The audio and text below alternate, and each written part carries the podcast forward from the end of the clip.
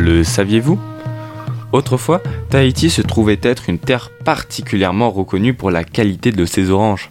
En effet, introduites en 1777 par le capitaine James Cook, les oranges ont tout de suite su plaire aux Polynésiens qui ont donc participé à leur dissémination dans toute l'île. Ainsi, dans la seconde partie du 19e siècle, chaque année, 5 à 7 millions d'oranges, représentant de 1250 à 1750 tonnes tout de même, étaient exportées vers la Californie. Mais cette situation ne dura pas longtemps.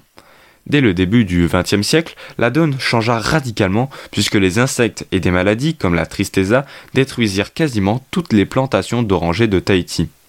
Ne survécurent à ce ravage que les plants d'orangers les plus isolés, notamment ceux du plateau du Tamanu à Punaoya, qui est aujourd'hui célèbre pour cela justement.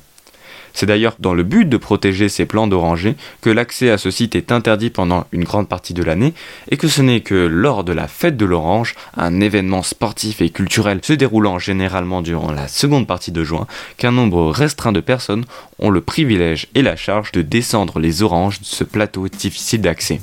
Et chaque année, ce sont donc environ 4 tonnes d'oranges, vestiges du passé de l'île de Tahiti, qui sont descendues à Dodome, garanties sans pesticides, évidemment.